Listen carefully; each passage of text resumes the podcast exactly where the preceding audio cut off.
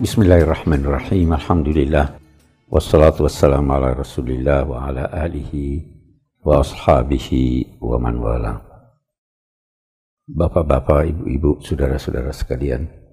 Assalamualaikum warahmatullahi wabarakatuh.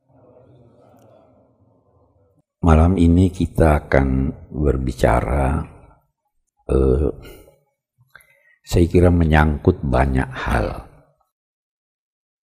Saya tadi pikir-pikir apa judulnya ya. Uh, mungkin kita bisa berbicara yang kandungannya eh, menyangkut salah satu yang disepakati oleh seluruh umat Islam, yaitu bahwa Islam selalu sesuai dengan setiap waktu dan tempat. Saya kira semua sepakat. Islam sesuai. Di mana pun Anda berada, kapan pun Anda berada, maka ajaran Islam itu eh, eh, sesuai dengan tempat dan keadaan. Uh, uraian menyangkut ini bisa juga dinamai Islam berkemajuan bisa juga kita berkata Islam Nusantara. Dalam konteks uraian itu, pasti kita akan menyoroti tentang hukum Islam. Karena ini biasa kita beda-beda. Dan dalam menyoroti hukum Islam itu, saya khawatir pembicaraan akan mengantar kita kepada sekian banyak hal yang terjadi di dalam masyarakat dewasa ini. Fatwa. Ya, hukum Islam berkaitan dengan fatwa. Nah. Eh, saya berusaha untuk eh, sedapat mungkin menjelaskan inti-inti pandangan Islam. Yang pertama, yang pertama kita mau lihat mengapa Islam itu sesuai dengan setiap tempat dan waktu. Mengapa itu? Yang pertama, Islam itu eh, eh, tidak mensakralkan tempat atau bentuk. Ada bentuk masjid, ada bentuknya atau tidak? Tidak ada. Di mana pun Anda mau sholat dalam bentuk apa pun, silahkan. Dia syaratkan tempatnya bersih. Pakaian ada mode tertentu harus pakaian Arab. Tidak. Yang ditetapkannya tutup aurat. Ya kan? Eh, memang dalam hidup ini ada perubahan. Tetapi perubahan itu lebih banyak pada bentuk ketimbang substansi. Kita lihat. Dari dulu orang makan. Sampai sekarang masih makan. Makanan kita beras, atau ini. Mungkin cara masaknya yang beda. Ya kan? Jadi pada substansi makan. Cinta. Dari dulu cinta. Bapak cinta anaknya atau tidak? Dari dulu. Cinta ibu.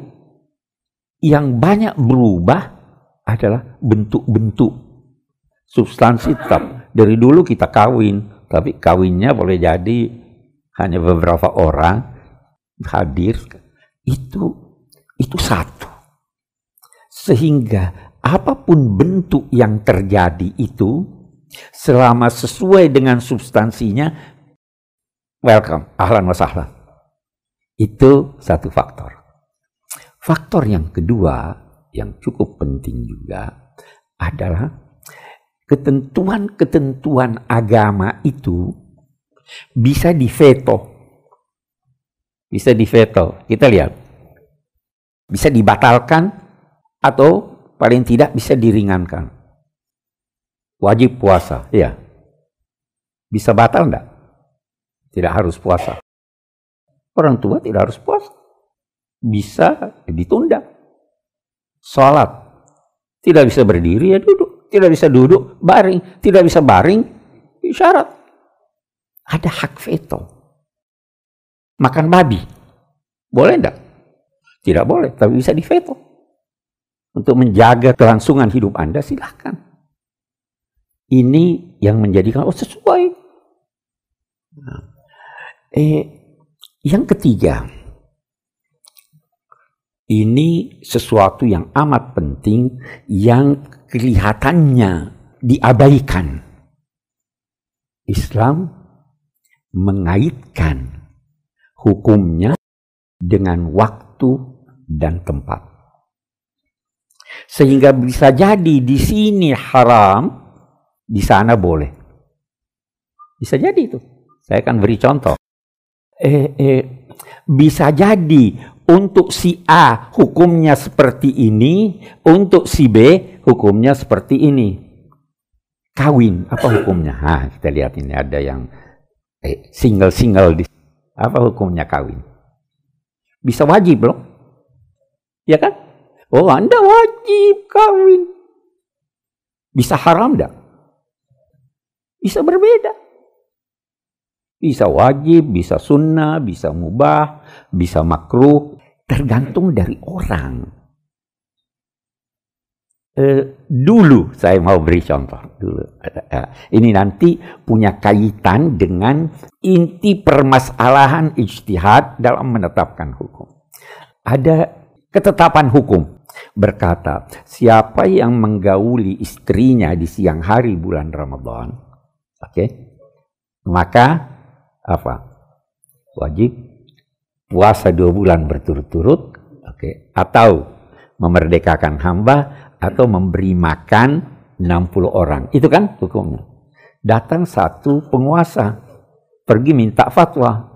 Saya ini hubungan dengan istri saya bulan Ramadan. Kamu harus puasa dua bulan berturut-turut. Kenapa? Kan saya bisa beri makan, saya bisa memberi. Dia bilang tujuan dari ketetapan hukum ini memberatkan sehingga tidak terulang. Kalau saya berkata beri makan 60 orang tiap hari kamu mau begitu. Kita lihat sudah beda kan? Tempat bisa berbeda.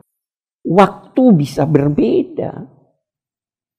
Itu sebabnya ulama-ulama berkata, seandainya pengetahuan hukum itu hanya dengan membaca kitab-kitab, maka mudah sekali.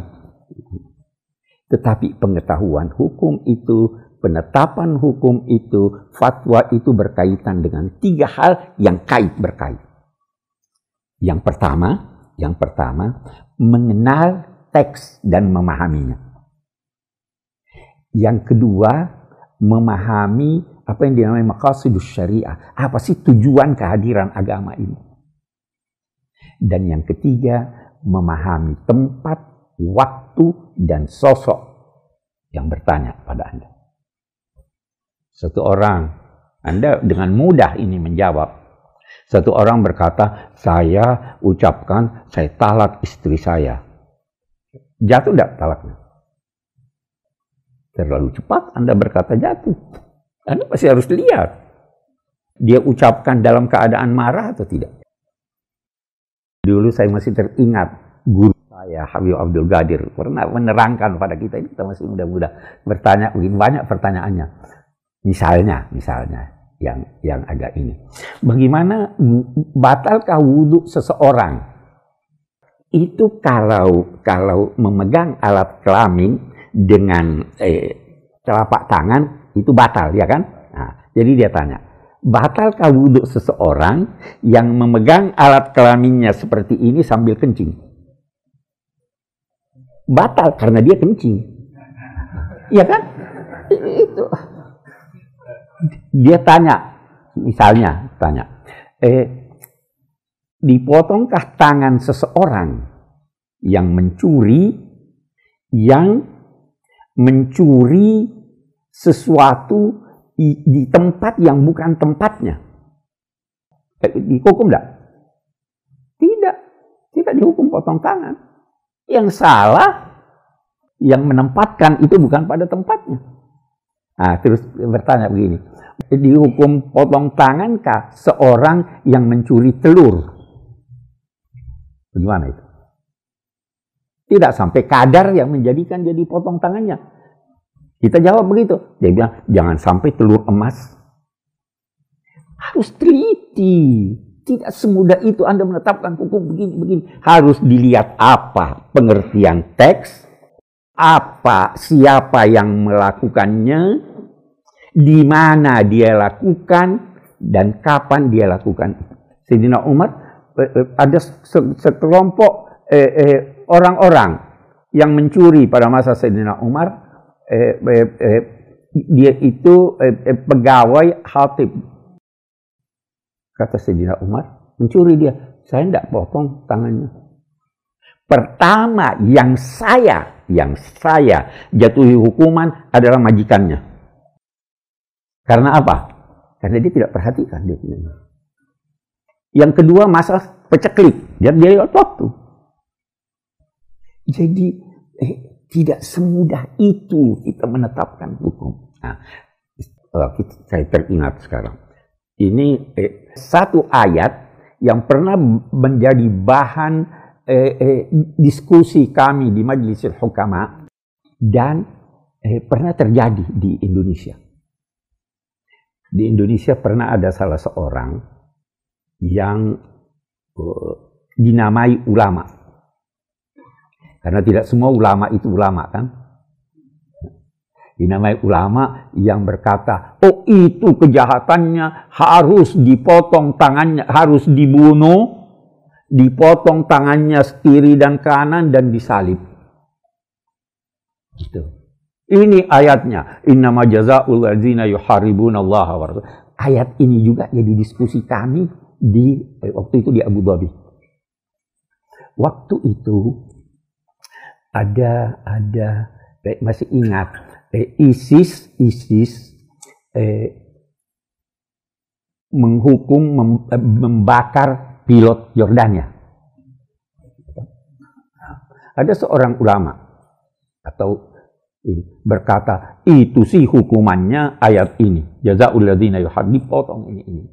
Waktu itu kita bertanya hei apa ini wajar disampaikan wajar tidak disampaikan apa ini tidak menimbulkan image yang buruk tentang Islam Wajarkah orang menjatuhkan hukuman dengan eh, api?